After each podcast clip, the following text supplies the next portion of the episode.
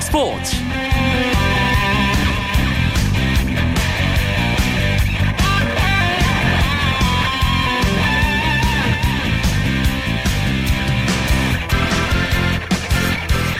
안녕하십니까. 월요일 밤 스포츠 스포츠 아나운서 이광정입니다 추추 트레인 추신수의 후반기 폭발적인 질주가 마침내 값진 결실을 맺었습니다.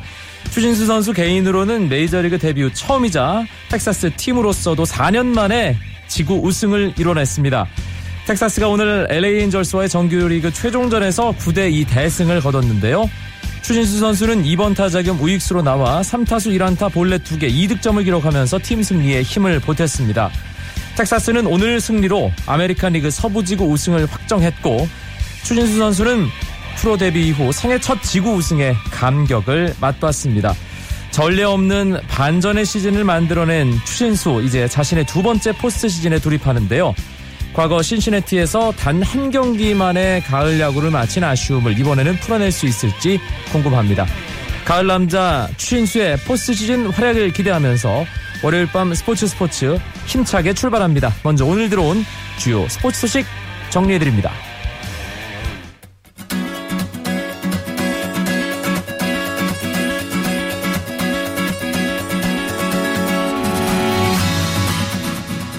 올리 슈텔리케 감독이 이끄는 한국 축구 국가대표팀이 오는 8일 열리는 월드컵 아시아 지역 2차 예선 쿠웨이트와의 경기를 위해 출국했습니다.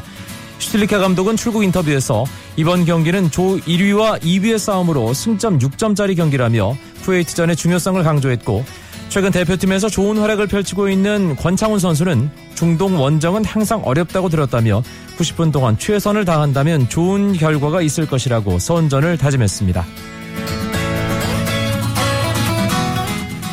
한국 여자 축구 에이스 지소연 선수의 소속팀 잉글랜드 여자 슈퍼리그 첼시 레이디스가 정규 시즌 우승을 확정했습니다. 첼시는 썬더랜드 레이디스와의 홈 경기에서 4대 0으로 완승을 거두고 승점 32점으로 2위 맨체스터 시티를 2점 차이로 따돌리고 우승했습니다. 정규리그 마지막 경기인 이 경기에서 지소연 선수 0대 0으로 맞선 전반 7분 선제골을 뽑아내면서 우승에 앞장섰습니다.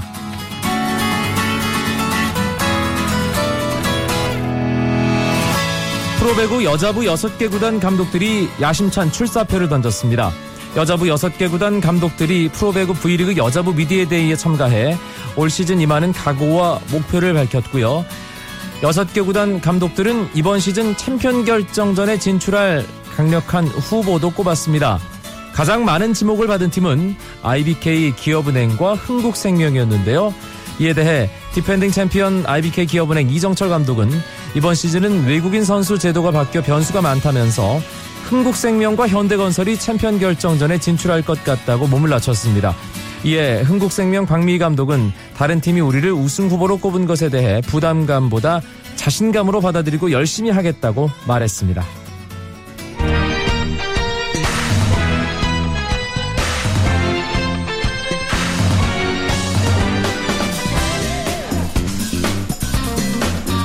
월요일 밤에 야구 이야기 야구장 가는 길 일간 스포츠의 유병민 기자와 함께하겠습니다. 나와 계시죠, 유 기자? 네, 안녕하세요. 패넌트 레이스가 마지막까지 가서야 순위가 결정될 것 같다는 느낌 지난주까지만 해도 들었는데 팀 순위가 어제 모두 결정됐죠? 네, 일단은 1위부터 5위 그리고 8, 9, 10위는 정해졌고요. 일단 6위와 7위는 아직까지는 미정인 상황입니다. 네. 현재 기아가 오늘 삼성과 맞붙고 내일 LG와 맞붙고 있는데 맞붙을 예정이 맞붙을 예정인데 만약에 기아가 두 경기에서 1승을 거두게 되면은 최종 순위가 6위가 되고요. 한화는 어, 시즌을 마친 한화는 한 계단 떨어진 7위로 시즌을 끝내게 됩니다. 그렇군요. 패넌트 레이스가 다 끝난 건 아닙니다. 오늘 유병민 기자 말씀하신 대로 두 경기가 있고 내일 또 한 경기가 열립니다. 아, 그래도 짧게나마 오늘 야구장 가는 길 시간이니까 결산을 한다면 어떤 평가를 내릴 수 있을까요?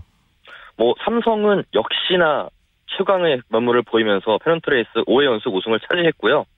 NC의 돌풍 그리고 또 SK의 막판 뒷심이 강했다 이렇게 볼 수 있는데 안타까운 거는 KBO의 흥행을 주도할 수 있는 LG와 어, 롯데, 기아 이른바 엘롯기 세 팀이 가을 야구에 7년 어, 만에 탈락한 것 이거는 좀 아쉬웠다 이렇게 평가했을 것 같습니다. 네, 3위와 5위 이 두 자리를 놓고 이렇게까지 치열한 경쟁 할 줄은 전혀 예상하지 못했는데요. 네, 사실 지난 6월에 그 메르스 사태가 번지면서 프로야구가 흥행에 빨간불이 들어왔다 이런 평가가 내렸는데 이 빨간불을 만회하고 어, 한 시즌 최다 관중 716만을 넘기는 한 시즌 최다 관중을 기록한 거는 5강 와일드카드 싸움이 한 수였다는 평가를 받고 있습니다. 네. 또 5강 와일드카드 덕분에 3위와 4위도 굉장히 달라졌습니다. 4위 팀은 5위 팀과의 와일드카드 경기를 한 경기를 치러야 되는 상황이기 때문에 무조건 3위 팀이 유리한 상황이 됐거든요. 이전과는 다르게. 그래서 시즌 마지막까지 3위 자리를 놓고 두산과 넥센이 큰 다툼을 벌였습니다. 음, 그 지금 말씀한 그 부분 와일드카드 시리즈를 거치고 나서 준 플레이오프를 치러야 하는 4위 예년과 완전히 다른 입장이 됐습니다. 그래서 두산과 넥센의 희비가 마지막에 정말 많이 엇갈렸죠. 네, 그렇습니다. 넥센이 먼저 경기를 마치고서 두산의 결과를 기다렸는데요. 그때까지만 해도 두 팀은 공동 3위였습니다. 하지만 어제 잠실에서 기아와 두산이 맞대결을 펼쳤는데 이 경기에서 만약에 두산이 이긴다면 단독 3위를 확보하게 되고 지게 되면은 넥센이 3위로 시즌을 마치게 됐습니다. 그래서 어제 잠실에 많은 야구 팬들 시선이 모아졌어요. 그렇죠. 2만 6천 명 잠실구장 꽉 차서 매진을 기록했는데요. 어, 두산 팬, 기안 팬 모두 열렬히 응원을 했는데 결과는 투타의 우위를 앞세운 두산이 9대 0으로 승리를 거두면서 단독 3위 확정을 지었고요. 기아는 어제 경기부터 오늘 내일까지는 3경기에서 모두 이겨야만 자력으로 5강 와일드카드 진출이 가능했는데 어제 경기를 패하면서 포스트 시즌 어, 탈락이 확정이 됐습니다. 유병민 기자가 조금 전에 얘기한 대로 6위 자리와 7위 자리가 아직 결정되지 않았습니다. 오늘 내일 경기 결과에 따라서 그 자리가 결정이 되고 또 어, 개인 기록 경쟁이 아직은 남아 있기 때문에 에, 오늘 내일 경기 그래도 의미가 있는 어, 세 경기가 치러지게 되는데 일단 오늘 두 경기 아직 안 끝났네요. 네, 그렇습니다. 지금 일단 마산에서 열리고 있는 NC와 KT의 시즌 마지막 최종전은 연장 11회 말에 진행되는 가운데 두 팀이 2대2로 팽팽하게 맞서 있습니다. 사실 선발 무게감을 놓고 보면은 9월 이후에 정말 좋은 모습 보이고 있는 스튜어트의 그 우세가 예상이 됐는데 스튜어트는 5이닝 2실점을 기록하고 물러났고요.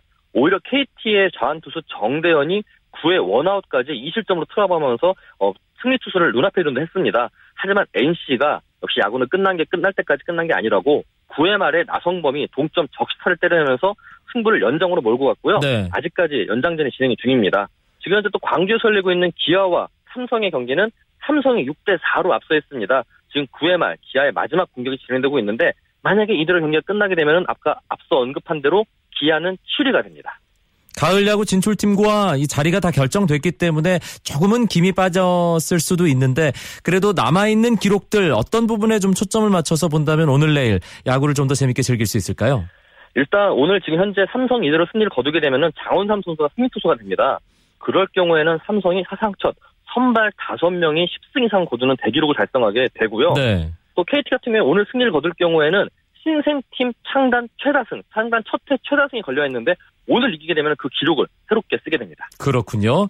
어, 정규 시즌이 마무리되면서 이제 MVP 또 신인왕 이런 주요 타이틀 주인공들 누가 될지도 궁금합니다. 네. 특히 최우수 선수 이게 참 아, 어떻게 될지 정말 많은 야구 팬들이 궁금해하고 있는데 어, 정규 시즌 끝나자마자 이 최우수 선수에 대한 투표를 하죠. 네 그렇습니다. 포스트 시즌 결과를 반영하지 않기 위해서 순수하게 페넌트레이스 정규 시즌 결과로만 MVP 뽑기 위해서 곧 투표가 진행될 예정인데요. 벌써부터 지금 많은 언론사에서 야구인을 대상으로 투표를 하고 있는데 어느 언론사에서는 박병호가 우세하다. 또 어느 언론사에서는 40, 40을 달성한 테임즈가 우세하다. 이렇게 또 결과가 나오면서 정말 혼전의 모습을 보이고 있습니다. 당연히 뭐 홈런 타점 1위 박병호, 또 40, 40을 기록 한 이 테임즈, 뭐 타율도 어마어마한 어, 에릭 테임즈 네. 두 선수 가운데 한 선수가 MVP를 받게 될 것 같은데 실제 분위기가 어떤지 또 유병민 기자의 생각은 어떤지 궁금합니다. 사실 테임즈 선수가 40, 40을 달성하기 전까지는 박병호 선수에게 조금 더 표가 몰리는 형국이었거든요.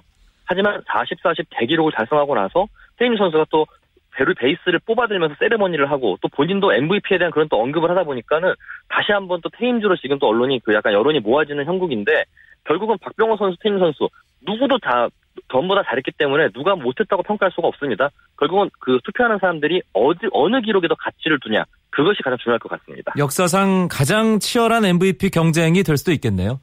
저는 개인적으로는 테임즈에게 한표 두고 싶습니다. 예. 어이구 표심을 비밀 투표 아닌가 봐요. 뭐 비밀 투표긴 하지만 이미 다 얘기하고 다녀가지고. 알겠습니다. 네. 이제 모레죠. 2015 아, 가을의 전설 아, 또 한 페이지가 쓰여집니다. 첫 스타트는 아, 그동안 만나보지 못했던 경기입니다. 와일드카드 결정전이죠. 네, 그렇습니다. 일단 5위 SK와 4위 넥센이 준플레이오프 진출을 위한 와일드카드 한 경기를 갖는데요. 이 와일드카드는 일단 4위 팀에게 유리한 상황입니다. 4위 팀은 한 경기만 이겨도 준플레이오프 진출할 수 있고요. 5위 SK는 두 경기를 다 잡아야만 4위를 어, 꺾고 준플레이오프를 진출할 수 있는데요. 쉽게 말씀드리면 4위 넥센이 1승을 가지고 나, 가지고 시작을 하는 셈이죠. 그렇죠. 1승을 안고 시작하는 셈인데요. 그렇기 때문에 넥센 입장에서는 더욱더 부담이 없는 상황인데 일단 두 팀 모두 총력전을 예고를 했습니다. 네. SK 김일 감독은 에이스 김광현을 내세우겠다고 얘기를 했고요. 넥센은 현재 베네켄이 선발이 유력한 상황입니다.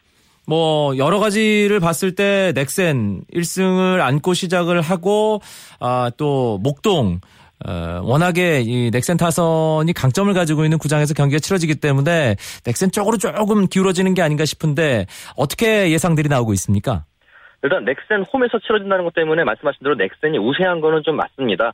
하지만 그 분위기라는 걸 무시 못 하거든요. SK는 시즌 최종전에서 NC를 잡고 5강에 올랐고 넥센은 두산의 결과를 기다렸지만 아쉽게 4위로 떨어졌거든요. 이 분위기도 반영을 해야 될 것 같고요. 네. 또양 팀의 선발 투수가 무너졌을 때 이 뒤를 누가 받치느냐가 또 관건인데 이 상황에서는 이 싸움에서는 현재는 넥센보다는 SK가 좀 앞선 평가 받고 있습니다. 이런 여러 가지를 복합해 볼 때는 누구도 쉽게 승부를 예측할 수는 없을 것 같습니다. 음, 2015 가을 야구가 시작되는 목동구장. 그런데 목동구장에서 프로야구가 치러지는 게 이번 가을 야구가 마지막이 될 것 같습니다. 네, 그렇습니다. 오늘 서울시와 넥센 구단이 어, 고척돔 사용을 놓고 MOU, 어, MOU를 체결을 했는데요. 이제 내년과 내후년 2년 동안 넥센이 고척돔을 홈으로 사용하게 됩니다. 사실 고척돔이 완공되기 완공되고 나서도 넥센이 들어가느냐 마냐에 따라서 굉장히 많은 논란이 있었는데 결국 넥센이 서울시와 협의를 끝에 어, 1일 대관식으로 기존의 목동구장 같은 1일 대관식으로 방식을 수용을 하면서 넥센이 앞으로 2년 동안 고척돔을 홈구장으로 사용하게 됐습니다. 그런데 이 한국 야구 사상 첫 돔구장 시대를 여는 고척돔 기대가 많아야 될 텐데 걱정의 이 목소리가 상당히 큰 상황이죠.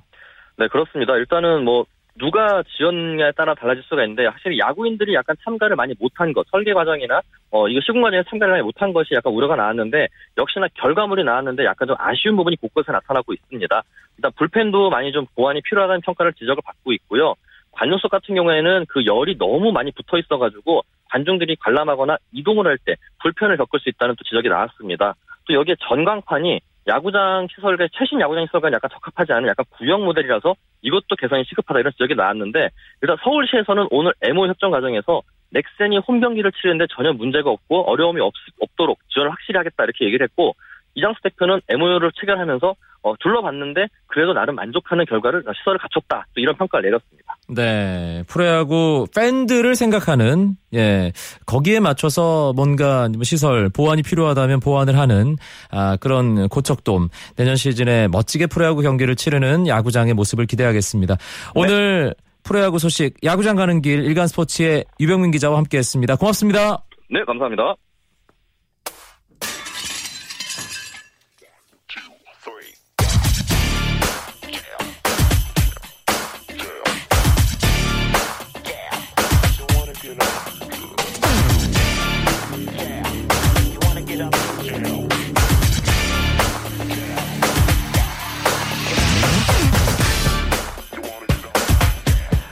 이번엔 농구 이야기로 이어드리겠습니다. 이야기 손님 두 분 농구장 가는 길에 찰떡궁합 월간 점프볼의 손대범 편집장 어서 오세요. 안녕하세요. 월간 루키 조현일 편집장도 함께하겠습니다. 네 안녕하십니까. 손대범 편집장 아시아농구 선수권 대회 취재 위해서 중국 현지 다녀왔는데 참 출장 간 보람이 크지 않아서 예. 네, 장염을 얻어왔습니다. 안타깝습니다. 네. 예. 아, 그 결과 얼마나 안 좋았습니까? 장염까지. 네, 예. 참 목표 달성에 실패했죠. 애초에 4강 4위까지 올라가는 게 목표였는데 어, 8강에서 이란에게 패하면서 최종 예선 진출이 실패했습니다. 또 5, 6위전에서는 레바논에게 지면서 6위가 됐는데 역대 두 번째로 나쁜 성적이었습니다. 또 성적도 성적이지만 아, 개인적으로 내외적으로 좀 안 좋은 소식이 많이 나왔다는 점. 그럼에도 불구하고 개선에 대한 의지를 확인하지 못했다는 점이 더 아쉬웠습니다. 홈그라운드긴 했지만 아시아 1위 금메달을 땄던 인천 아시안 게임이 딱 1년 전이었습니다. 근데 1년 만에 6위까지 미끄러져 내려갔는데 뭐가 가장 큰 문제였을까요, 조현일 기자? 뭐 정말 많은 문제가 있었겠지만 뭐 말씀대로 또 겨우 1년 전에 아, 한국은 홈에서 열린 아시안 게임 우승을 차지했었습니다. 뭐 하지만 올해 아시아 선수권에선 고장 6위에 머물렀는데 뭐 대표적으로 항상 아르, 한수 아래라 생각했었던 이 일본의 선전과 비교되면서 더욱 아쉬움을 남겼습니다. 뭐 여러 문제가 있었는데요. 저는 경기력이나 뭐 다른 팀들의 에, 전력보다는 뭐 시스템 자체 문제가 가장 크지 않나 싶습니다. 뭐 감독 선임 과정부터 또 미비했던 전력 분석, 또 세계 농구의 흐름의 변화를 좌시하는 안일함까지 꼭 하나를 찝을 수 없을 만큼 많은 문제가 있었습니다. 사실 프로스포츠 인기를 먹고 사는 이 스포츠의 경우는 인기를 끌 수 있는 여러 가지 매력 포인트를 만들어야 되는데 국제 경쟁력 강화 부분이 사실 어떻게 보면 가장 중요한 열쇠가 되는 부분입니다. 이게 네. 뭐 하루 이틀 나온 얘기가 아닌데 참 이번 대회를 보면서 그걸 우리 농구계가 생각을 하고 있었는지 네. 농구 팬들로서는 어, 고개를 갸우뚱할 수밖에 없는 상황이거든요. 일단 대한농구협회가 가장 표면적으로 내세운 이유가 예산 절감이거든요. 예산 삭감. 그 정부에서 그 대표팀을 위한 예산 예산을 떨어뜨려 보면서 실질적으로 쓸 수 있는 돈이 없다 그런 말을 했었는데 사실 이런 예산 삭감 소식은 작년부터 들려왔던 얘기거든요. 그러니까 이미 충분히 작년에 충분히 대비를 하고 좀 마련을 할 수 있는 방법을 찾았었는데 그걸 찾지 못했다는 점이 좀 아쉽고요.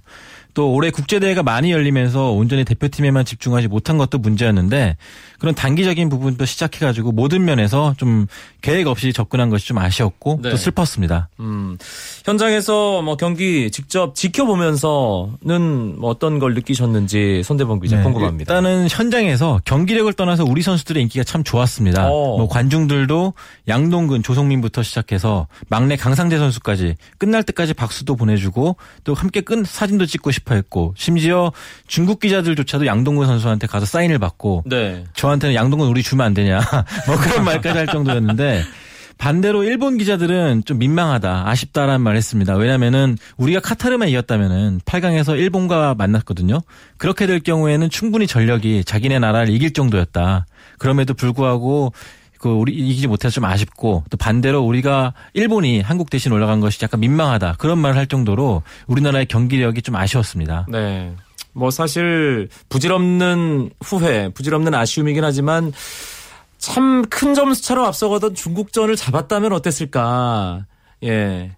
예, 계속해서 그 생각은 드네요, 조현일 기자. 그렇죠. 뭐 거의 뭐 35분 이상 앞서 있다가 마지막에 한 2, 3분을 버티지 못해서 패했었는데 뭐 그 경기에서 참 이 한국 대표팀 선수들이 제일 많은 아쉬움이 남았을 것 같아요. 뭐 음. 뭐 이재현 선수에게는 많은 득점을 허용을 했지만 뭐 중국을 상대로 보드 장악력에서 뒤졌음에도 불구하고 뭐 여러 가지 경기 내용 자체는 사실 앞섰었거든요. 음. 그 경기를 잡았더라면 사실 카타르전 패배보다는 네, 또 중국전 패배가 음. 아직까지도 좀 아쉬움이 남습니다. 사실 뭐 그 경기 때문에 중국 팬들이 양동근 우리 주면 안 되냐 그런 얘기도 네. 했을 정도였으니까 아, 하여튼 뭐 실패입니다. 분명한 실패고요. 예, 이 실패했던 이유 여러 가지 예, 것들 농구계가 잘 좀 교훈으로 삼아서 다음 국제 대회에서는 예, 농구 팬들에게 좀 좋은 기분 좋은 결과를 만들어 줬으면 하는 그런 바람이 있습니다. 아시아 농구 선수권 대회 때문에 이 KBL 2015-2016 시즌 완벽한 전력으로 시즌을 시작하지 못한 팀들 이제는 전력을 갖추게 됐습니다. 조현일 기자. 네, 이 프로팀에 소속되어 있던 국가대표 선수 8명이 일제에 합류합니다. 아, 내일부터 각 소속팀에서 정상 출전이 가능한데요.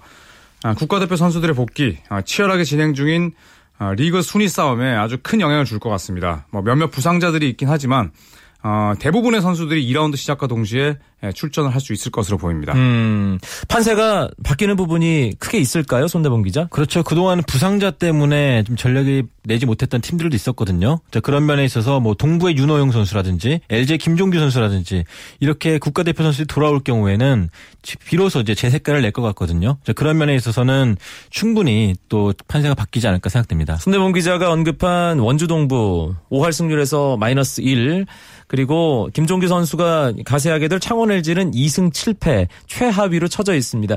가장 전력이 달라지는 좋아지는 팀은 어디라고 예상할 수 있을까요, 조현일 기자? 뭐 대부분의 팀을 들 수가 있겠지만 뭐 저는 조성민 선수가 가세하는 KT 또 문태영 선수의 삼성 또 김정규 선수가 들어가는 LG 요 세 팀으로 꼽겠습니다. 네. 뭐세 선수 모두 어, 공격에서 또 많은 어, 역할을 담당을 할 거고요. 또 이 김태술 선수가 가세하는 KCC의 경우에는 뭐 전태풍이나 포웰 또 에믹과 함께 손을 맞춰야 하는 과제를 안고 있지만 또 하승진 선수가 몸 상태가 좋아지는 대로 또 어, 팀에 복귀를 할 수 있기 때문에 KCC 역시도 좀 주목해야 될 팀이 아닌가 이런 생각이 듭니다.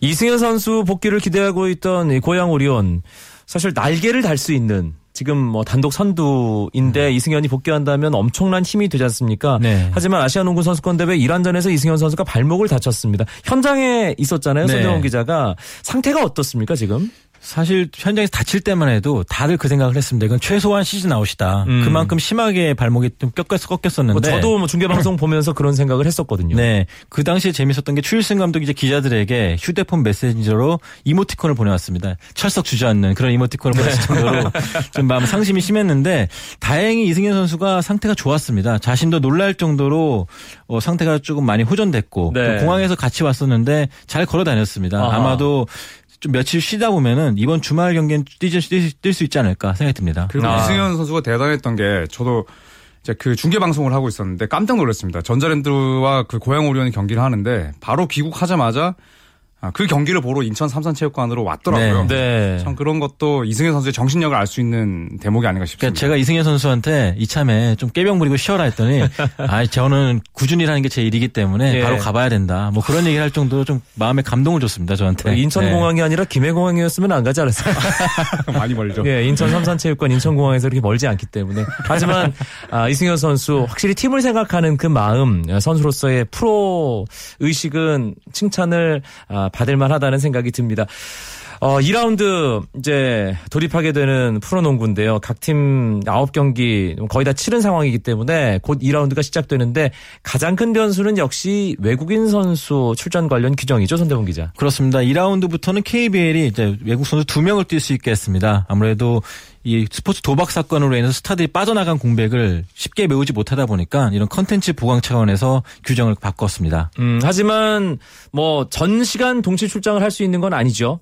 네, 3쿼터로 제한이 되어 있습니다. 아, 내일부터 시작하는 2라운드부터 또 3라운드까지만 적용이 되는 조항이고요. 또 4라운드부터 6라운드까지는 외국인 선수 2명이 2, 3쿼터, 2쿼터에 뛸 수 있게 됩니다. 뭐 이에 따른 이제 변수나 변화가 적지 않을 전망인데 우선은 뭐 2라운드부터 3쿼터에는 외국인 선수 2명이 뛰게 되면서 어, 국내 단신 선수들의 뛰는 시간은 반대로 조금 더 줄어들 가능성이 있습니다. 네, 이번엔 외국인 선수 뭐 신장 큰 선수, 작은 선수 이렇게 뽑았기 때문에 어 이렇게 한 명씩 출전을 할 때는 어 거기에 해당되지 않는 국내 선수에게 기회가 갔는데 조현일 기자가 지금 지적한 그 부분이 또 변수가 될 것 같습니다. 외국인 선수 두 명이 함께 뛰는 건 처음이기 때문에 그 두 선수가 함께 만들어가는 호흡도 어떤 팀이 좋을지 이게 또 문제가 되겠어요. 네, 그렇습니다. 그렇기 때문에 선수들이 손발을 좀 많이 맞춰야 될 것 같고 특히 단신 선수들 같은 경우는 최근에 출전 시간이 많지 않다 보니까 본인이 뛸 때 좀 많이 보여주려고 무리하는 경향이 있거든요. 네. 이런 걸 잘 억제시키는 팀이 더 잘 될 것 같은데 저는 경기력적인 측면에서는 KT, 마커스 블레이클리와 코트니 심스의 KT가 경기력 쪽에 많이 볼거리가 많을 것 같고요. 호흡이 좋을 것 같다. 네, 또 예. 팬들이 보기에 재미로 따진다면은 KCC의 포웰과 에밋 선수가 함께 뛰는 3쿼터가 상당히 기대가 될 것 같습니다. 조현일 기자는요? 어, 저는 그 전자랜드를 꼽고 싶은데요. 어, 이 두 외국인 선수 간의 기량 격차가 가장 적은 팀이 어, 사견으로 전자랜드라고 생각을 합니다. 음. 아, 그래서 이 스미스가 메인 외국인 선수로 나서고 있고 뱅그라가 뒤를 받치지만 두 선수가 함께 나왔을 때는 어, 두 선수가 또 서로 상호 보완할 수 있고 국내 선수를 많이 돕는 플레이를 하지 않을까 그렇게 예상을 하고 있습니다. 알겠습니다. 2라운드 또 뭐 주목할 만한 변수가 있다면 어떤 걸까요? 저는 하나가 있다면 삼성이 마침내 홈 경기를 갔습니다. 이 시즌 개막한 이후에 계속 원정을 다녔거든요. 하지만 9일 경기에서 마침내 첫 홈 경기를 치릅니다. 어느 팀이든 그렇듯이 홈에서 더 강해지기 마련이기 때문에 어, 이런 이점을 살릴 수 있다는 것도 변수가 되지 않을까 싶네요. 네, 지금 뭐 팀별로 1라운드를 거의 다 마친 시점에서 순위를 잠시 정리를 해드리면 고양 오리온이 8승 1패 압도적으로 단독 선두를 달리고 있습니다. 전주 KCC와 인천 전자랜드가 5승 3패로 2위고요. 울산 모비스가 5승 4패. 아 모비스가 역시 힘이 있네요. 예, 있어요. 4위까지 올라온 상태입니다. 서울 삼성이 4승 4패 5할로 5위고요. 서울 SK와 원주 동부가 4승 5패 5할에서 마이너스 1 공동 6위입니다. 안양 KGC가 3승 5패로 8위, 부산 KT가 3승 6패로 9위, 창원 LG가 2승 7패로 10위입니다. 어, 이번 한 주에도 이 경기 결과에 따라서 순위가 엎치락 뒤치락 할 텐데 어떤 경기들 기대를 모으고 있습니까? 어, 저는 당장 내일 전주에서 열리는 KCC와 전자랜드 두 공동 2위 팀의 맞대결이 에, 팬들의 눈길을 끌고 있습니다. 네. 아, 두 팀은 뭐 성적도 같지만 또 이제 득실점 기록도 비슷할 정도로 상당히 어, 대동소이한 그런 전력 격차를 보이고 있거든요. 아, 특히 KCC가 최근 연승을 달리면서 상승세를 타고 있는데 에, 과연 전자랜드를 꺾고 단독 2위를 기록할 수 있을지도 관심을 모읍니다. 손대범 기자도 한 경기 꼽아주시죠. 네, 저는 7일에 있을 KGC 인삼공사와 삼성 간의 경기를 꼽고 싶은데요. 이정현 선수가 돌아오는 인삼공사, 그리고 문태영이 돌아오는 삼성. 분명히 달라진 경기력을 보일 것 같습니다. 또 안양이 홈에서 강한 면이 있기 때문에 KGC 인삼공사가 좀 더 치고 올라온다면 판도가 더 흥미로워지지 않을까 생각됩니다. 2라운드 워낙에 많은 게 바뀌기 때문에 2015, 2016 KBL 진짜 시작은 2라운드부터다 이런 생각도 드는데 2라운드 마치고 나면 지금 순위표에서 뭔가 좀 많이 바뀌어 있을까요? 어떻게 보세요 두 분? 조현일 기자부터. 어, 저는 1라운드는 어, 승률 5할을 목표로 승부르기 했던 팀들이 좀 많았던 것 같습니다. 아, 물론 1라운드를 통해서 어, 강점이나 약점이 많이 드러나긴 했지만 아, 국가대표 선수들이 어, 복귀하고 또 외국인 선수들이 10분 동안 두 명이 함께 뛰는 2라운드부터가 아, 진짜 싸움일 것 같거든요. 그래서 아직까지는 뭐 1위부터 10위까지 승차도 많이 나질 않고 좀 순위가 요동치지 않을까 그렇게 예상을 합니다. 확 치고 올라가는 팀 있을까요? 어, 전자랜드나 뭐 KGC를 꼽고 싶은데요. 뭐 전자랜드는 아까 설명 말씀드렸듯이 외국인 선수 기량이 고르고 KGC는 박찬희 선수가 부상 중이지만 아주 2대2 플레이에 능한 이정현 선수가 가세하면서 뭐 강병현이나 찰스 로드와 함께 아주 좋은 호흡을 보이면서 확 치고 올라가지 않을까 예상을 해보겠습니다. 손대범 기자도 2라운드에 다크호스 꼽아주시죠. 저는 LG를 꼽겠습니다. 네. LG가 지난 시즌에도 출발은 주춤했지만 막판에는 또 선전을 했거든요. 김종규 선수가 가세하기 때문에 아, 조금 더 달라진 기량을 보이지 않을까 생각됩니다. 손대범 기자 예측이 좀 맞았나요? 어, 지금 오늘 눈빛이 좀 예사롭지 않아서 네, 노 코멘트 하겠습니다. 알겠습니다.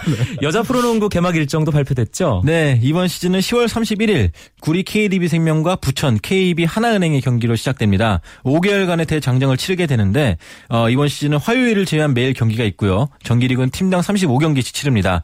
플레이오프는 3월에 열리게 되는데요. 상위 3팀이 출전해서 2위와 3위가 먼저 붙고 정기리그 우승팀과 승리팀이 챔프전을 갖습니다. 지난 시즌과 비교했을 때 달라지는 부분이 있습니까? 네, 지난 시즌에는 주중과 주말에 관계없이 모든 경기가 오후 7시에 열렸습니다. 아, 하지만 올 시즌부터는 주말이나 공휴일 경기가 모두 오후 2시에 열리니까요. 네, 이 부분은 잘 또 참고를 하시면 될 것 같고 그리고 하나회와는 KEB 하나은행으로 또 삼성 블루밍스는 삼성 생명 블루밍스로 팀 이름이 바뀌었습니다. 네, 알겠습니다. 농구 이야기 오늘도 풍성하게 나눠봤습니다.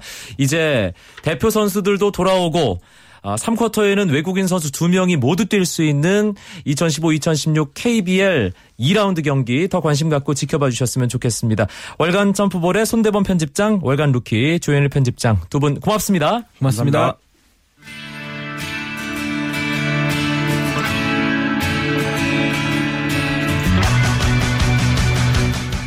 프로야구 정규 시즌 내일이 마지막입니다. 오늘 두 경기 치러지고 있는데요.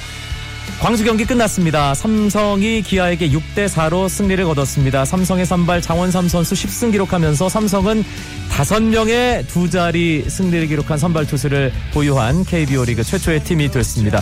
마산 경기 KT와 NC 끝까지 갑니다. 연장 12회 초가 방금 끝났고요. 12회 말 NC 공격 두 팀 2대 2로 맞서 있습니다. 스포츠 스포츠 내일도 9시 30분에 뵙겠습니다. 아나운서 이광용이었습니다. 고맙습니다. To let you know.